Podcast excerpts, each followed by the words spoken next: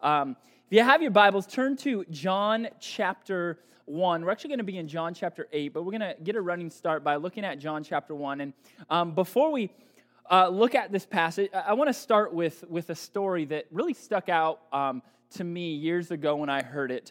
Um, probably two, maybe three years ago, I was listening to a sermon, one of my favorite preachers that I enjoy listening to and he was talking about this, um, th- this mission trip he had an opportunity to go on. I forget what country, far, far east, um, a country where um, Christianity is very minimal, um, uh, not a lot of believers in that area. And um, on this mission trip, he met, he met a, a gentleman um, who was a believer, and they got talking together, and, and he asked this native believer in that country, he said, you know, you know, tell me your story. Like, like I know that there's very few Christians in this country, in this city. How, like, how did you become a believer? How, how did this happen? And he began to tell this story about when he was nine years old. So I, I, I, checked my math on this. I believe nine years old is third grade. So as a third grader, nine years old, um, he's at kind of, kind of like a church revival event of sorts. Here's the gospel um, hears about Jesus, that Jesus has come, he's died on the cross for your sins, he'll forgive you, and that in him there's eternal life in heaven. And as a nine year old, he, he got it. As a nine year old, his, his heart was changed, and, and very excitingly, he trusted in Christ as his Savior. And then as a nine year old, he went directly home and began to share this very, very exciting news with his father and, and begin to tell him more about Jesus. And, and after the son talked to his father about Jesus, nine years old, mind you, the father looked at him and he said, either, re, either reject Jesus or get out. And nine years old, I don't even know what I was doing at nine years old. He leaves the home and, and, and he tells the story. He says you know I, I, can remember like it was yesterday. It was it was pouring down rain. And as a nine year old I'm, I'm just standing outside of the house. I don't know where to go. And my father takes some of my clothes and just and just throw just throws them out in the rain. And i just and i just i just stood there soaking wet. And i and i left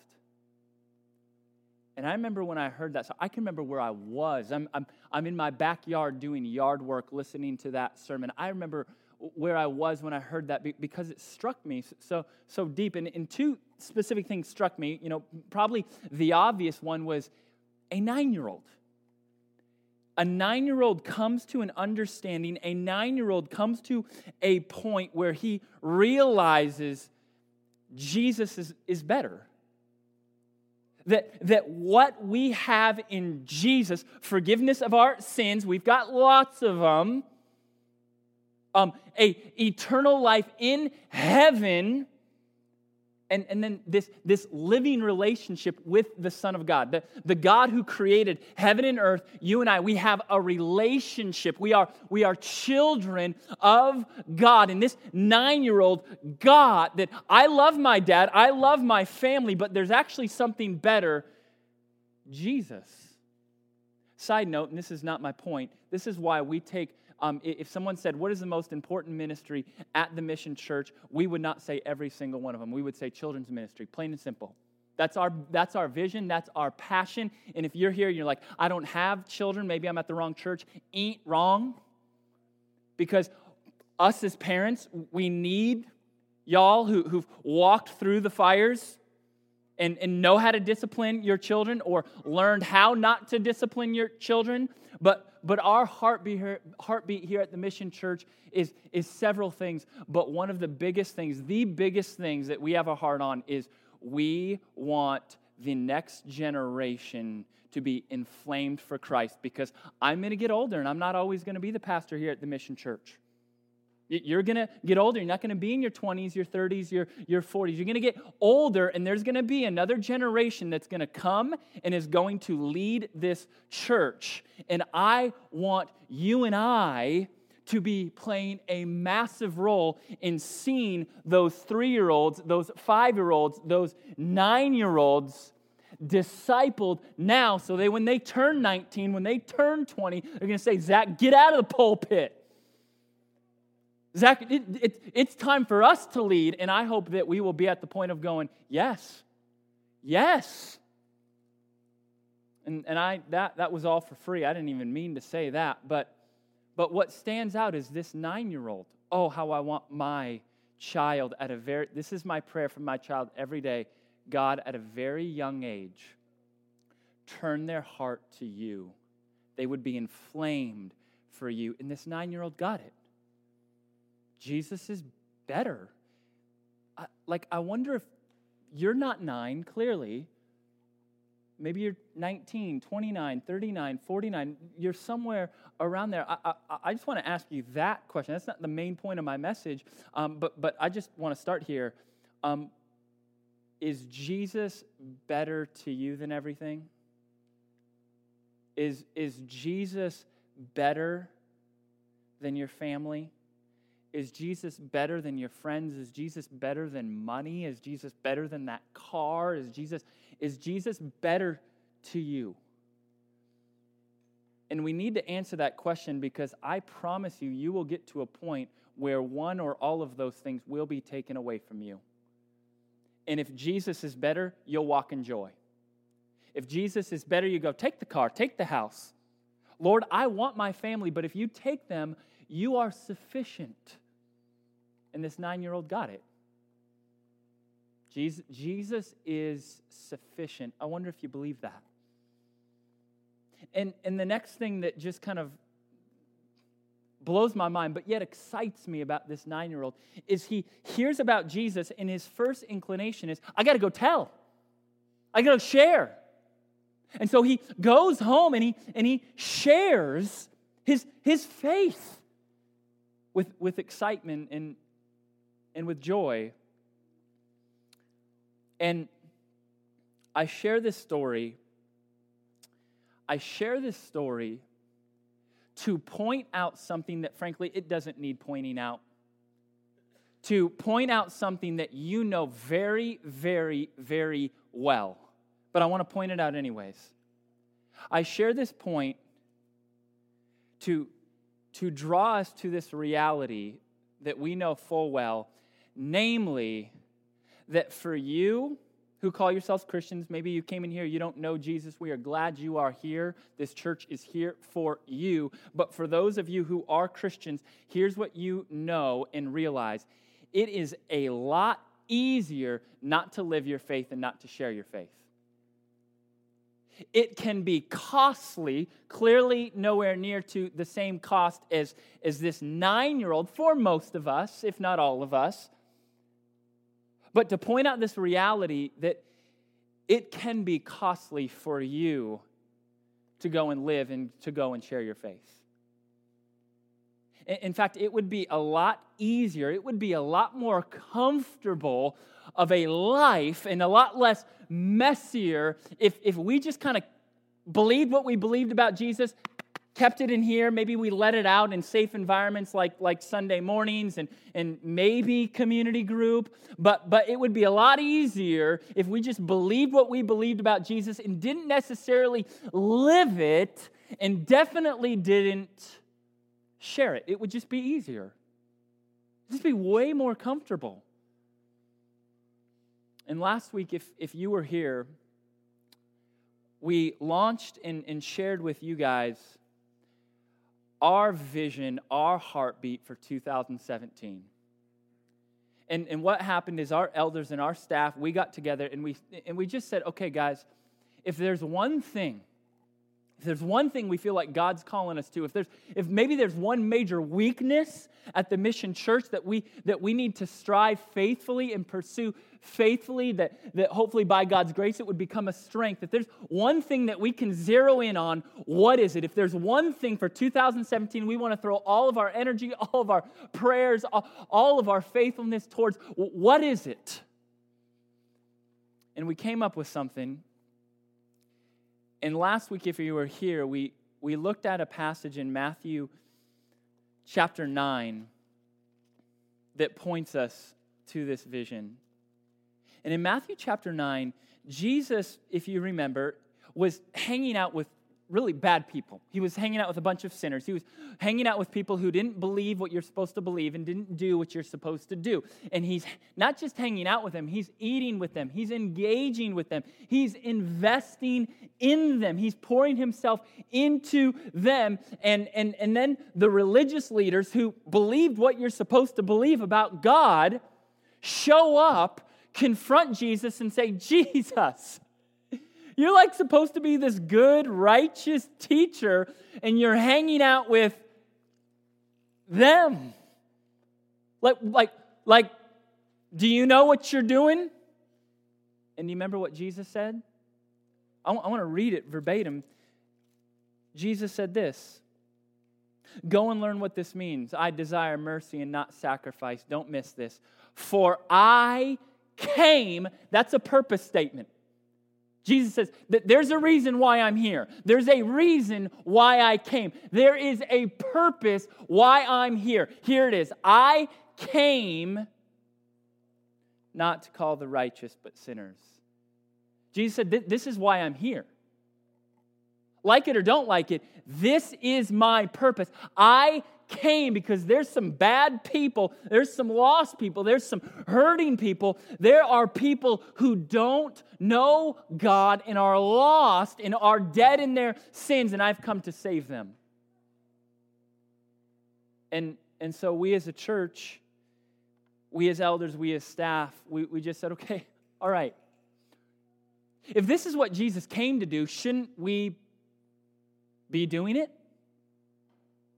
If this is what Jesus was and did and was his purpose for coming, sh- shouldn't it shouldn't it be our, our, our, our purpose too? And, and so we put it this way. As, as we prayed and as we um, talked for literally hours, we just said, okay, we really feel like God is calling us to be a community, if there's one thing that we can faithfully pursue, faithfully pray for in 2017, is that we would be a community, and, and, and that, that sounds very plural, and it is, but I want to get very singular here, and I want to talk about you, that you, as an attender of the mission church, as, an, as a member of the mission church, that you and I would lovingly invest in the lost people in our lives, and then step up and have the courage to invite them. That sounds very anticlimactical. I mean, like, this is our vision. Just go lovingly invest and courageously invite. But it's a big one. And it's one that is just far more comfortable not doing, right? It's just way easier not doing, right? It's way less messier if we just leave, you know, just, I want to, work is work and God is God. And I, you know, I got, I got my workplace. But that you and I would do what Jesus came to do. That we truly would lovingly invest and that we truly would have the courage to invite the lost people in our life, invite them to church, because I promise they'll hear about the love of Jesus here. To maybe invite them just to have a spiritual conversation. Hey, what do you believe? Hey, what's, what's your background? But that we like we would just we would actually do what, what Jesus came to do. And if you read the very end of the book of Matthew and Luke and Mark and the beginning of Acts, Jesus pretty much says the same thing over and over again. Hey, now it's your turn. Now you guys go. That, that we would actually go and do this. We would actually go and live this. And so last week, if you were here, we, we really talked about the why behind this. Why this? Why this vision? And, and, our answer was quite simple because this is what Jesus came to do, so let's just go do it. This week, I want to talk about the how. So we're going to get pretty practical here. But I want to talk about how because um, I think one of the reasons why it is so uncomfortable and it is difficult, um, and it would be easier if we just didn't share our faith, if we didn't just talk about this Jesus or about God uh, amongst unbelievers, is because I, I don't want to say we live in a hostile culture, But I would say pretty confidently that, that we, we do live in a culture that, that, frankly, for the most part, is not receptive. That it is a bit scary for us to step out, lovingly invest, and then that courageously invite part is, is especially difficult in, in our culture, is it not? I, I, really believe that in the past three, maybe four decades, Christianity, um, the perception of Christianity has cycled through about three different um, perceptions. I would say about you know three decades ago, four decades ago, um, if if you know when you think of Christianity, you look at Christians. Oh, Christian, that's of great value. I mean, the principles of Christianity that's what our nation is built upon. So, you know, three, four decades ago, you, you're a Christian? Okay, great value. Somewhere along the line, the perception changed. Oh, you're a Christian. You're kind of a hypocrite. This is what I grew up. This is the generation I grew up. I so many times I heard that. Christian hypocrite. Christian hypocrite. I remember having a conversation with a gal when I was traveling through Europe and she was an American and she figured out I was a Christian. And, and, and her first words to me were, Oh, you're a Christian. I hate Christians. And, and I said, Okay, careful. Let me step back. Why? And her answer is very simple Oh, you're a bunch of hypocrites. I dated a Christian. I know what you do on Sunday, but then I also know what you do Monday through Saturday hypocrite. And, and I could be wrong. Um, I think I'm right, at least in the Northwest.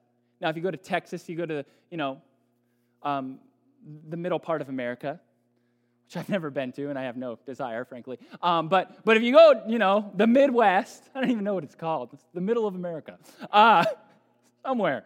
Um, Christianity, I, I, think, really is going through a shift where we are no longer, you are no longer, Christianity is no longer Christian, you're a hypocrite. Now, I really believe, for the most part, this is the perception, it might not be the reality, it is the perception Christian, oh, you're intolerant.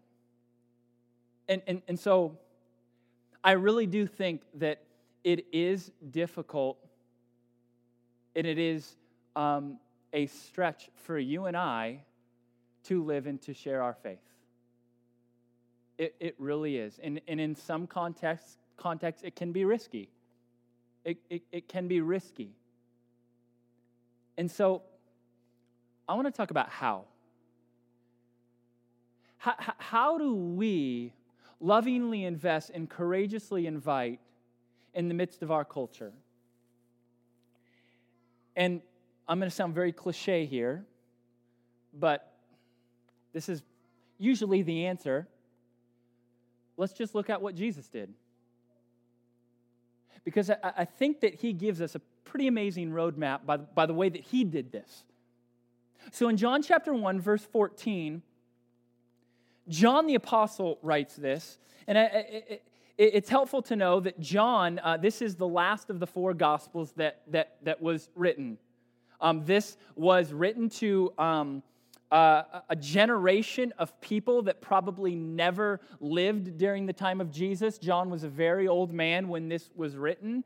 He was a very young man, you could argue a boy, when he was called by Jesus. And so, um, unlike Matthew, Mark, and Luke, who were writing to audiences where a good portion of the people had lived during the time of when Jesus had lived, and so probably at least had heard of Jesus, if not had seen Jesus. John is writing altogether to a completely different audience, to, to people who never lived during the time where Jesus was living. And, and John says this. I'm just going to point out one verse. There's so much here. I'm just going to zero in on the last part. It says, And the Word became flesh and dwelt among us. Speaking of Jesus, Jesus was in heaven and he came down fully God and also became fully man. So Jesus was fully God and fully man. And he came down and he dwelt among us. And we have seen his glory. So, John, remember, he's, he's talking to a bunch of people who never saw Jesus, probably. And he says, We've seen him. And when he says we, he's, he's saying, me, me, me and my boys, me and my disciples, most of them, if not all of them, are dead at this point. So we, we actually saw him. We saw his glory Glory as of the only Son from the Father. Now, listen to this. This is where I want us to go. Full of grace and truth. This is the secret. And I, I want us to dissect this for a second because I think there's something interesting here. It says Jesus was full of grace and truth. So he wasn't 50% grace and then 50% truth. No, no, no, no. 100% grace, 100% truth, 100% of the time. It wasn't as if he was like, okay, in this moment, 100% grace. Uh, in this moment, 100% truth. No, no, no, no. In this moment, 100% grace and 100% truth always 100% grace, 100% truth, truth all the time. Now, you might not see it here, but let's look a little closer. We're going to talk a bit about the anatomy of grace and truth, but I hope you do see there is a bit of a tension here between being fully grace and fully truth at the same time. Because let's think about this. Grace is you're forgiven. Truth is no there needs to be justice. Grace is, you know what, you know, just let it go. Truth is, no, there needs to be accountability. This is where it gets real. Grace is what you want when you get caught getting in trouble. Truth is what you want when you catch someone getting in trouble, specifically if they're doing something against you. Can I get an amen? Bring the truth when someone harms you. Bring the grace when you get caught harming another. Jesus, full of grace and full of truth.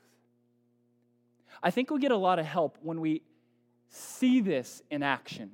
Now, we could probably go to, I don't know, you probably go to a dozen different places in Scripture where this is seen very, very clearly. Where Jesus interacts with another, and you go, okay, full of grace. Wait, he's also full of truth. And so I want us to go to John chapter 8 and look at the anatomy of grace and truth. And look at how, like, how do we actually live this out? How do we actually live out this full of grace and full of truth? Because here's the reality we, we typically choose one or the other. If we're on Facebook, we typically roll with truth. Yeah? Or we watch other people roll with truth and we roll our eyes, but then we keep screening down the page and judge those who made the stupid comments. But then we'll choose grace, maybe in a circumstance where you could use some grace. But Jesus is both at the same time. Look at this passage, John chapter 8. I'm going to start in verse 2. Early in the morning, he, this is speaking of Jesus, Jesus came again to the temple, and the people came to him and he sat down and he taught them. The scribes and the Pharisees, so these are the, the religious people, these are the truth people. These are the people say, here's the truth, boom, live it. These are the truth people. And the truth people show up.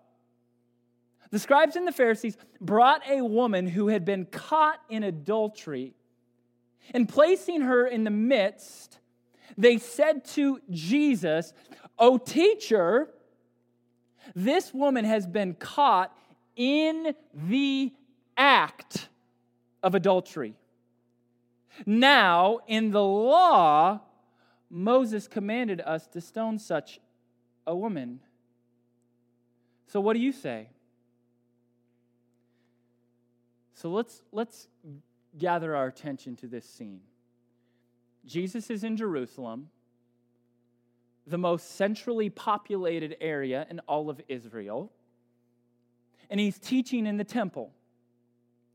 I think it would probably be a better guess to say that there's closer to thousands of people than hundreds of people.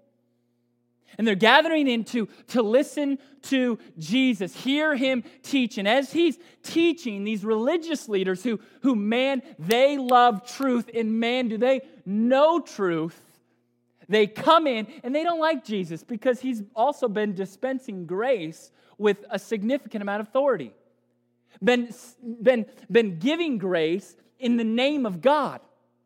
And the religious leaders are going, whoa, whoa, whoa, whoa, what about this truth, truth, truth, truth, truth, truth? And so they got Jesus now. oh, they got him. They've just found a woman, it says, caught in the act of adultery. And they bring her in, and now you might go, Where's the man?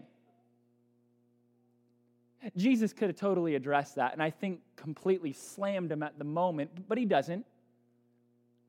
And I think it, it, we do have to draw our attention to that situation. Uh, this, this is for free. Um, a, a, gentleman in our church who, who works in the Department of Psychology, he pointed this out to me, and it has changed the way that I think about things. Um, th- this woman comes in, and it, we can quickly go, adulterer, adulterer. But we don't know who the man was. It, it very well could have been that this man had a position of some kind of authority. It, it very well could have been that this woman could have maybe been forced. Probably not, but could have. We don't know her circumstance. And I remember a, a, gentleman in our church, he told me this, and, and I think he was quoting something from a book.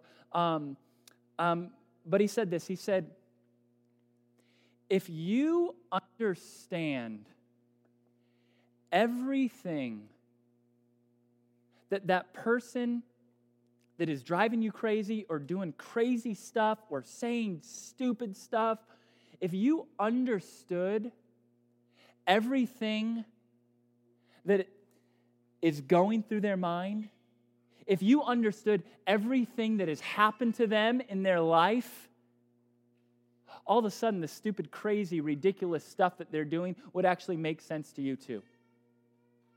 I think that's just kind of helpful because I do think often we're like adulterer, divorcee, sinner, cheater, beater. I mean, we, we just, just name all of these, drunkard. We, we can name all of these things, and yeah, truth, truth, truth. But, but we need to understand they don't have the past that you have. It doesn't make it right, but just understand you, you, they don't have the past that you have. And, and we got to start there. We don't know what's going on with this woman, and, and, yet, and yet she comes in. They drag her in, probably has some sort of clothing on. We, we, like, we don't even know how much. Caught in the act. I have to imagine she's weeping. I have to imagine as they bring her in, the crowd starts to get a little bit larger. And they drag her to the center of this circle. Jesus is probably sitting, teaching, and, and the truth people come. They say, Jesus, according to the law, you know, the Old Testament, the, the truth, Moses said we're supposed to stone this woman because she committed adultery. Was that true or not true? You can be a talking church. True.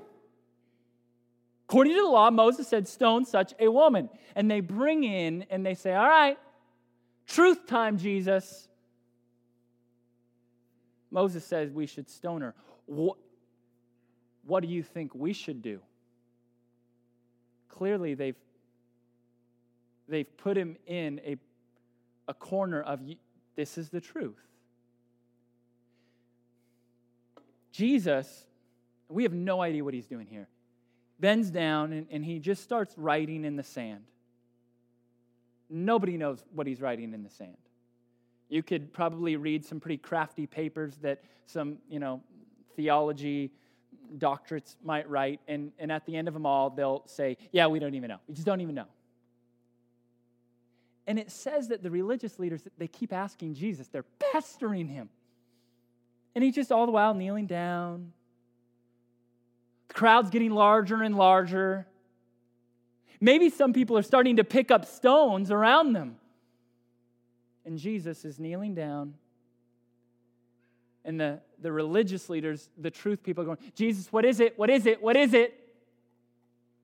And the woman somewhere's around in this circle weeping. Let me ask you this question.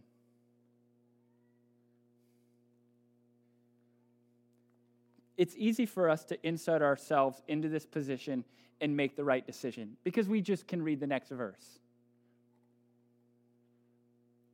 Any of you have a friend who committed adultery? Any of you know someone dear to you that, that had adultery committed upon them? Maybe you are a victim of adultery. Maybe you were a participant of adultery. What did you do in that circumstance? What did you do? What did you say? What did you think towards the parties involved? I think that you could take different situations on here, not, not just adultery.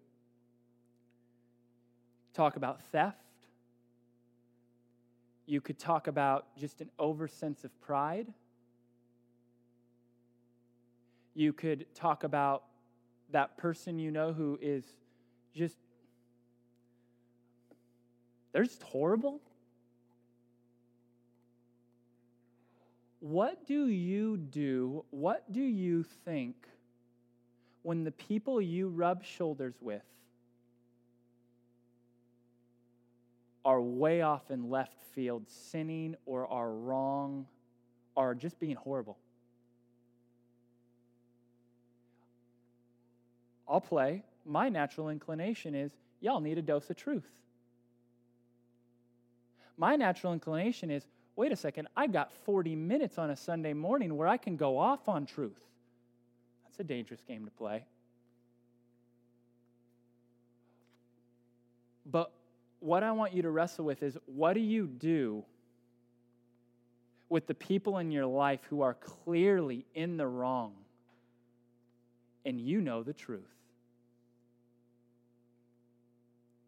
Let's look at what Jesus does. and they continued to ask Jesus. And Jesus stood up and he said to them, Let him who is without sin among you be the first to throw a stone at her. In other words, okay, all of you in here who've never committed lust in your heart, all of you in here who, who've never gossiped, never really had a problem with pride, all of you who just don't have any sin in your life, pick up that stone and just throw it as hard as you can at her.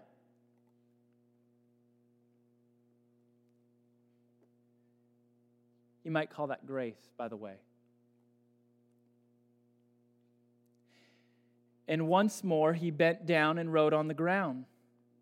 But when they heard it, they went away one by one, beginning with the older ones. And I, this, is, this blows my mind. And Jesus was left alone with the woman standing before him. I have to imagine there's got to be some people like 50 yards off, or maybe hiding behind a pillar. What's gonna like? What's gonna happen? But what we do know for sure is in the immediate vicinity, it's Jesus and this sinful, adulterous woman. Jesus stood up and he said to her, Woman, now pause here. This was a term of endearment. It's literally miss, ma'am. Miss, where are they? Has no one condemned you? She said, I have to imagine fighting through her tears.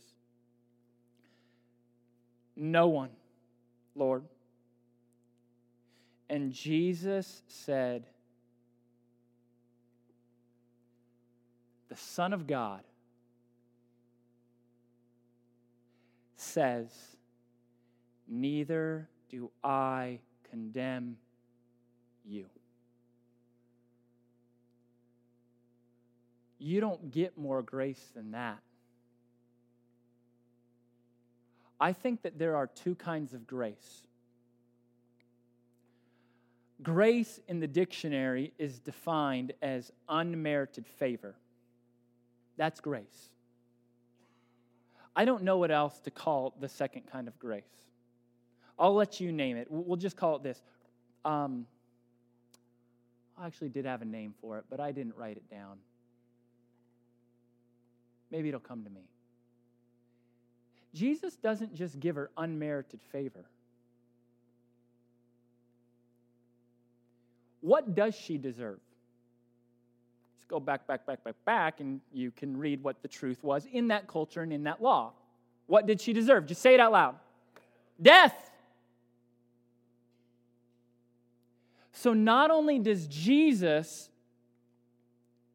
give her what she doesn't deserve, but he holds back what she deserves and, and, and gives her abundantly more. So, so put it this way uh, uh, imagine, okay, a lot of you, you got a mortgage. You got a ton of money to pay on this mortgage. I just choose not even to look at that sheet because it scares me. It's a lot of money. And if you pay this off, you know, it's gonna, you know, you're gonna pay $100,000 in, in, you know, in, in interest over the next 30 years. That's encouraging. So you got this mortgage. And this is the best example I can give, and it's so much better than that. It's Jesus calling up the bank, and he doesn't just say, Hey, the, the, the, the debt is paid. He says, No, no, no, I'm going to pay their debt, and I'm going to put so much money in their bank account, they, they, they will have sufficient funds for the rest of their life forevermore. That's what Jesus does here. He, he, he doesn't just say, Let's call it even Steven. Instead of giving to her what she deserves, he goes far beyond that. I know that we dislike talking about what we deserve, but I do think that there is a, a particular health in it. Especially when we live in a culture that says, you deserve this and you deserve that. No, I deserve hell.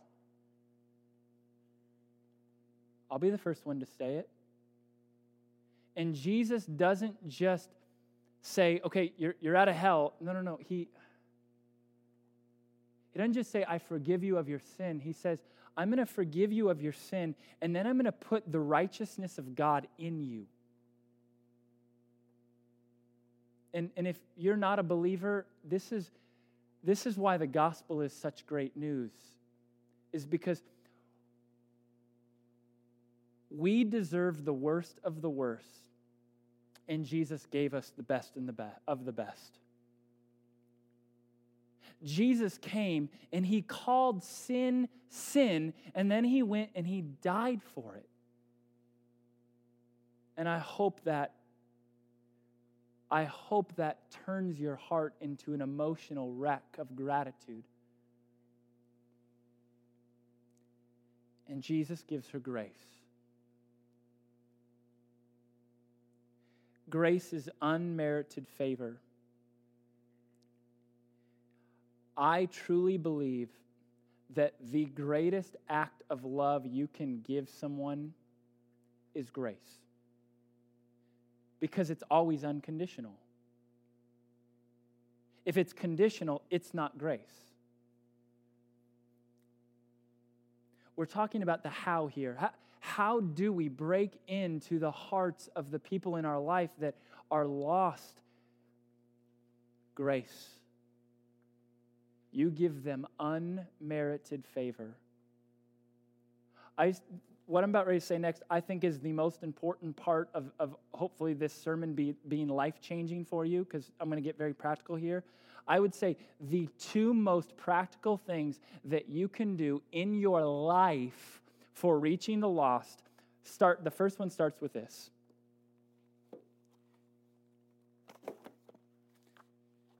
You pull out we made it easy for you. You just write down the people in your life that don't know jesus. At the mission we call it the seven for heaven the seven people in your life that you want to see them go to heaven. And you just write them down. And i got my names half of them work at the Starbucks barista, Starbucks that I, that I go to and I interact with. Others I play basketball with. And, I, and, I, and here's where I start I just pray for them. But what I pray for them most is this God, give me an opportunity to give them grace. And, and that would be step two. The best way you can lovingly invest in a lost person in your life, give them unmerited favor. Now, you're going to overthink that. You're going to go, okay, I got to wait for them to do something really stupid and then sweep in and give them grace.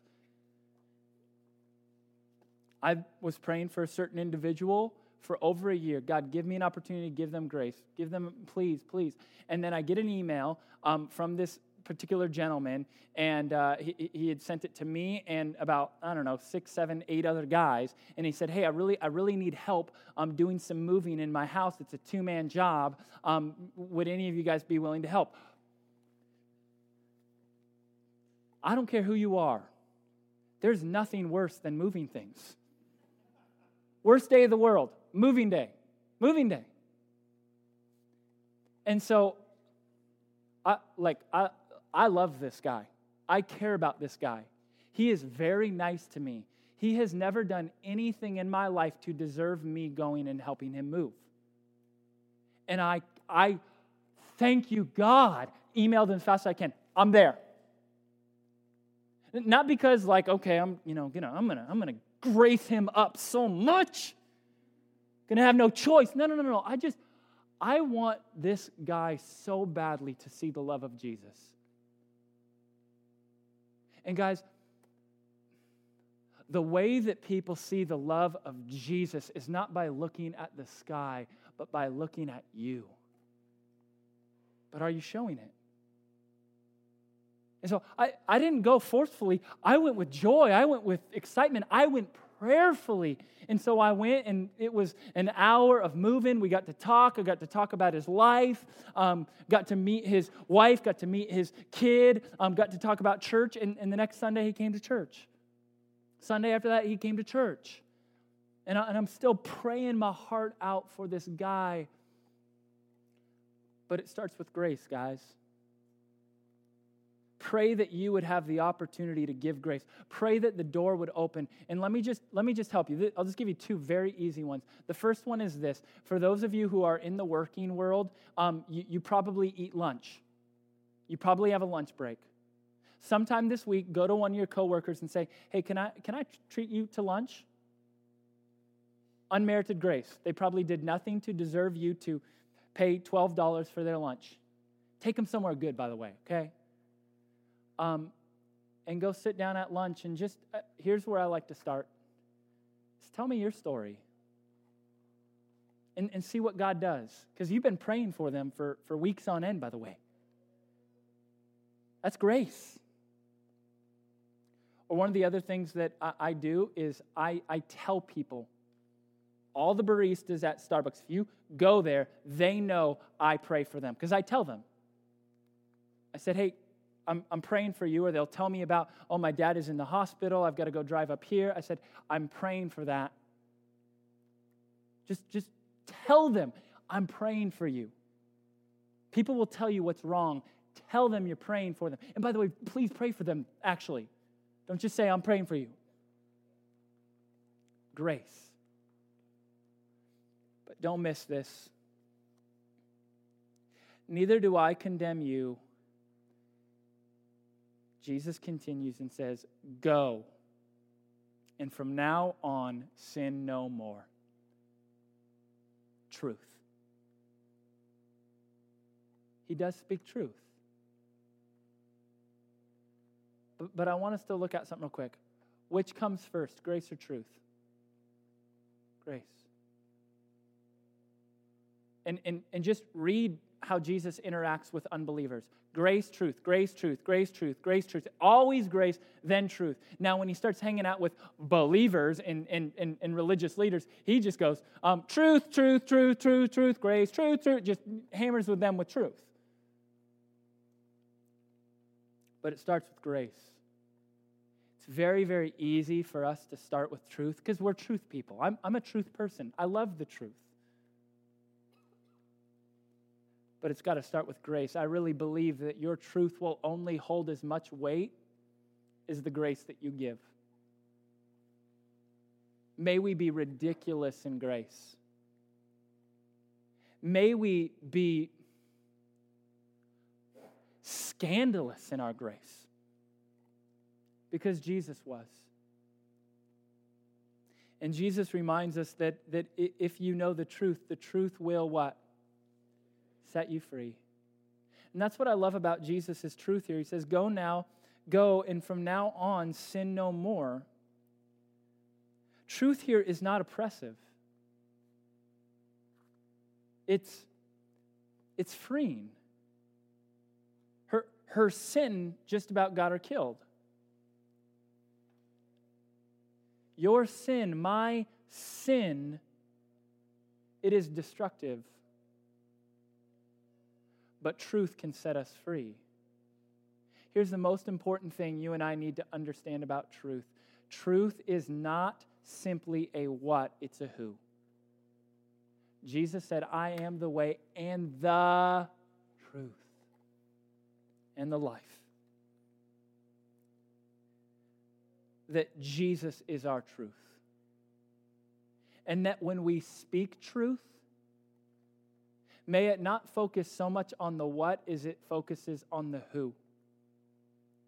And we've got some really controversial conversations in our culture that are going on. And, and people know Christians' truth. What the, the Bible says well, you're intolerant if you believe what the Bible says. And when you look at Jesus, the answer is Him.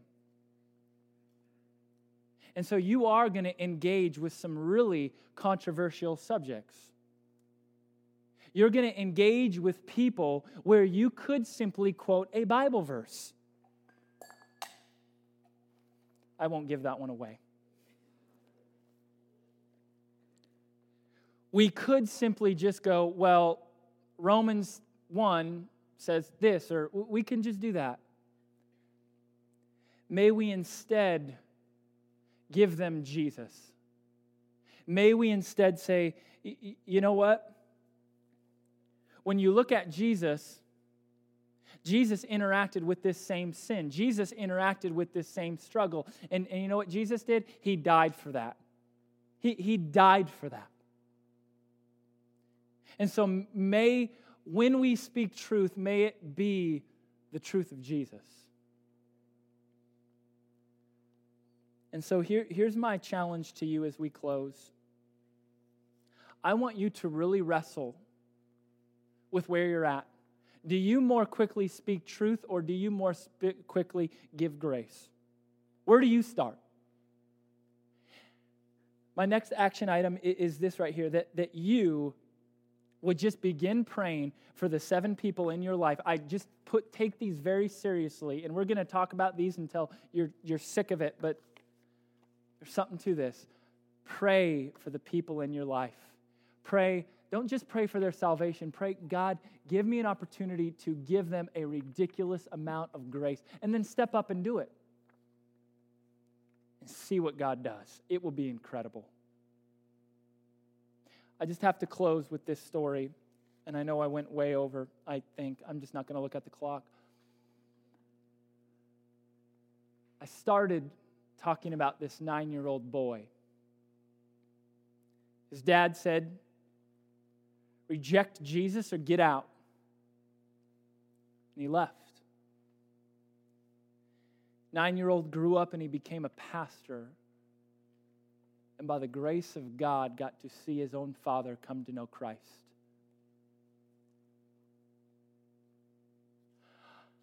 I share that story because it is costly for us to live and share our faith, but I hope you see that it is worth it. God is God and He can do what, what He desires, and He does. but He likes to use us. He likes to use nine year old boys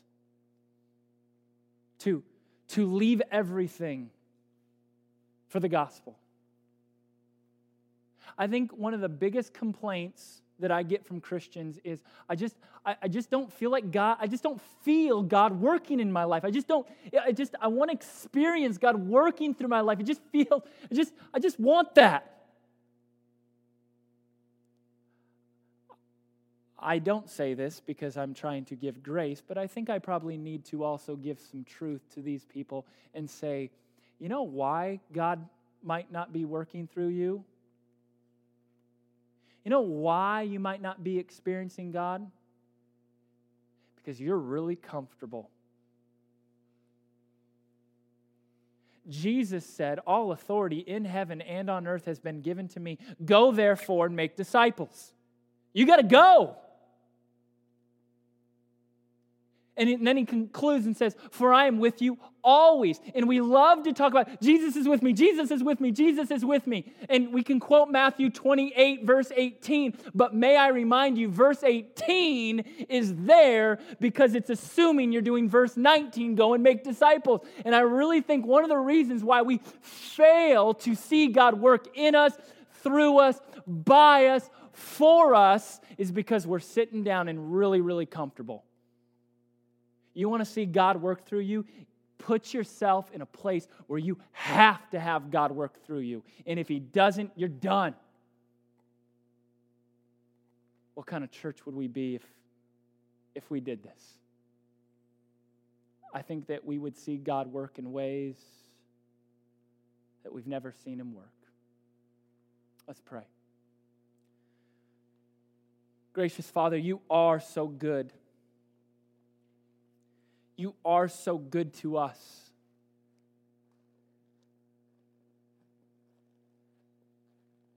Father, I need courage. We need courage. Father, I just pray for every person in here that they would pick up the pen if they haven't and write down the names just right now. Write down the names of the people in their life the friends, they might be family, they might be a Starbucks barista, they, they might be people at work. They just write down those names and that they would pray, though, pray for those names every single day.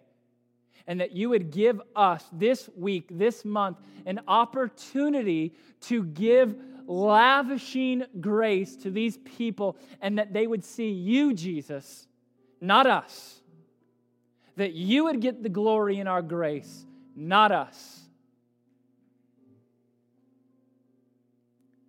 We need courage, God. Instill in us courage to go out and lovingly invest and courageously invite.